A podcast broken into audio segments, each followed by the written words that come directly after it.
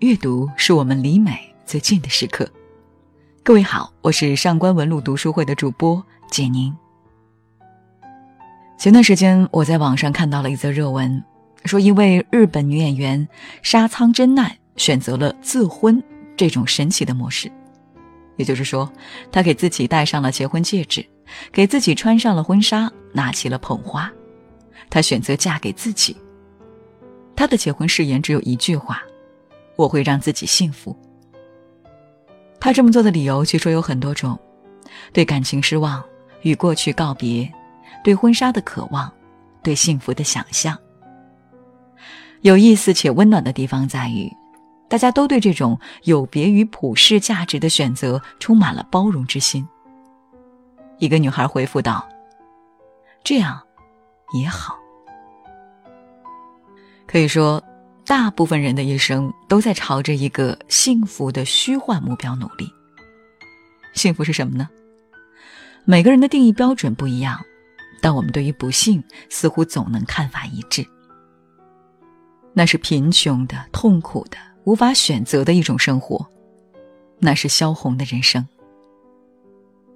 你或许没看过这位民国才女的著作，但你一定听过她的故事。十九岁离家出走，和表哥从哈尔滨私奔到北平，未婚先孕后把孩子送人，好不容易谈场正经恋爱，对方却是自私家暴男。幸而他还有一支笔，写出的文字得到鲁迅赏识，但作品没写几部，三十一岁便在香港因病早逝。我们的普通人生，在他那儿成了困难模式。步步行，步步错。有时庆幸萧红没有生在网络发达的今天，否则以她的行为处事，还有那叛逆折腾的劲儿，早就不知道被道德标杆们鞭打多少回。那些为人诟病的狗血桥段，在她身上一一成真。究竟是什么样的生活，造就了她这样的性格？究竟是什么样的三观，让他的人生跌跌撞撞？《呼兰河传》便是这样一个女人，在生命的最后阶段的绝笔。在其中，她回溯了她不断远离的家乡和幼年难以忘怀的那些事。但在今天，我们却要通过她这些深层的、看似同志的记忆，来读懂身为一个女性，为何会成为萧红这一生。最大的痛苦和不幸。有时候我也在想，是不是规避了他的那些错误选择，就能找到走上与之相反的人生道路？站在这个女人的对立面与之遥望，我们会是得到幸福的那个人吗？萧红最出名的一任男友是和她同姓同职业的文人萧军。两个人的初遇，即是一种强与弱的结合。当时，萧红正被未婚夫汪恩甲抛弃于旅馆，肚子里怀着孩子，进也不能，退也不能。萧军的出现，宛如英雄一般，救萧红于水火之中，两个人陷入爱情。萧军这时爱着萧红，因为他们有浪漫的邂逅。萧军本身又是一个才情出众的人，他的爱透露着一股荷尔蒙的激情。而萧红呢，她却是更用心维系感情的那一方，以至于当她生下了孩子后，一眼没看，很快送了人。这般做法，无非是割舍母爱，去让自己有全部精力当好萧军的小情人。依靠爱情，他们能过苦日子。却没法同富贵。要知道，两个人与鲁迅结识后，显然是萧红的才华更被肯定，所以包括萧红后来的情人端木蕻良，这两个人都在不同的状况之下贬低过萧红的作品，打压着她的自信。有时难以想象，萧军就让萧红这般写出《呼兰河传》的手去做一些无用的抄写活计。消耗着萧红有限的生命和体力，无怪萧红会说：“女人身边的累赘是笨重的。”他什么都清楚，只是爱情让他选择了糊涂。这个女人在每一段爱情里几乎都没有自我，失败且破碎的家庭关系从未告诉她，被爱着是怎样的感受，而爱一个人又该如何去爱。而这种性格的成型与他的家庭密不可分。《呼兰河传》里有关萧红父母的情节少之又少。萧红母亲早逝，他印象不深。唯一提到父亲的一段文字，写的是他如何因为顽皮而被父亲一脚踢倒在火堆旁。寥寥几笔，一位暴虐又易怒的父亲形象跃然于纸上。父母对于孩子的影响究竟有多深？每个人的心底大概都藏着那么一段故事。于理性上，萧红理解父亲为何这么对他。于感性上，他却永远无法忘怀这份伤痛。哪个孩子不渴望自己父亲的爱？而在他童年发生的种种，以及他长大成人后父亲的逼婚，都决定了父亲对他情感的左右和影响。从萧红的感情经历来看，她始终希望得到男性的爱。可她能爱上的，却又是那种伤她至深的。近似他父亲那种暴虐的男人，我一度觉得这几段失败感情消耗了他太多精力。真正健康的情感关系，永远是相互且平等的爱，而非单方面的付出、单方面的忍让。如果爱一个人需要让你舍弃掉真正的自我，那么即便他爱你。也爱的是一具虚假灵魂的空壳罢了。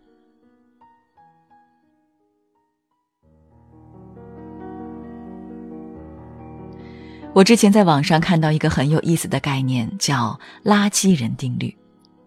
这个范围杀伤力有点广，无论是满腹牢骚、负能量的同事，还是阴阳怪气、动辄抬杠的朋友。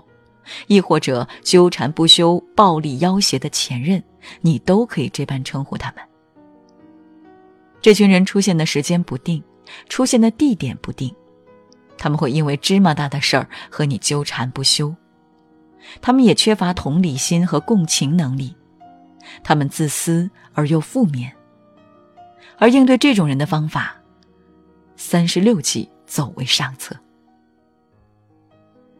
萧红在《呼兰河传》里写了当地的许多见闻，那些他曾经亲身经历的事。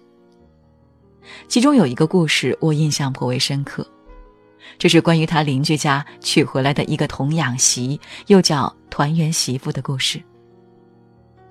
小女孩不过十二三岁，在今天，也就是上初中的年纪，在萧红那个年代，却已经嫁作人妇，每天被婆婆非打即骂。而原因呢，不是因为她做了什么坏事，只是因为她生得高大，吃的又多，还留有一点孩子气。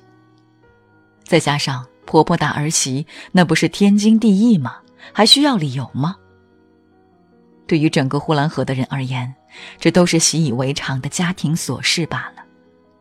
甚至当团圆媳妇生了病，婆婆找了一个让她泡在沸水里的土方子。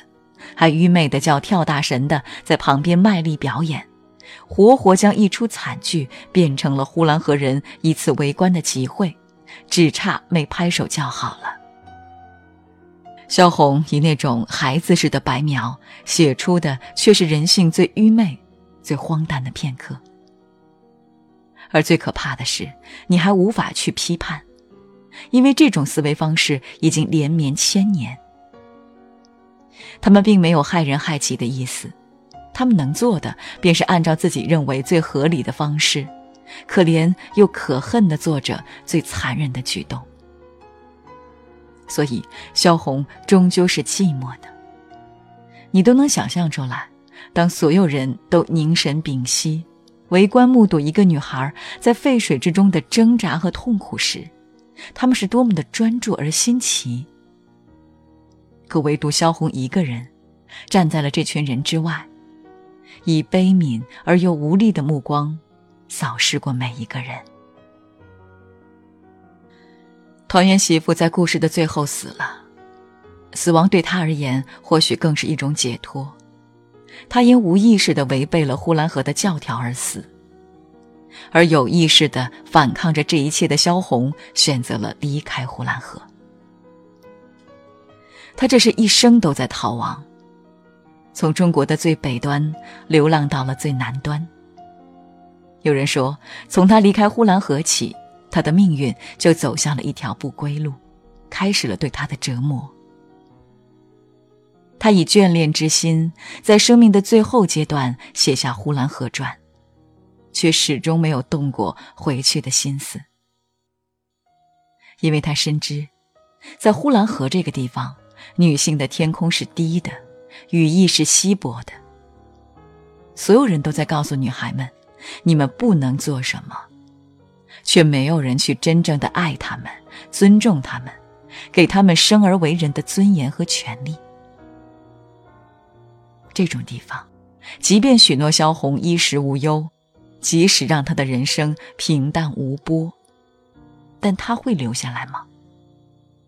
我想，答案永远都是不会。人人都想要后悔药，如果当时勇敢一点。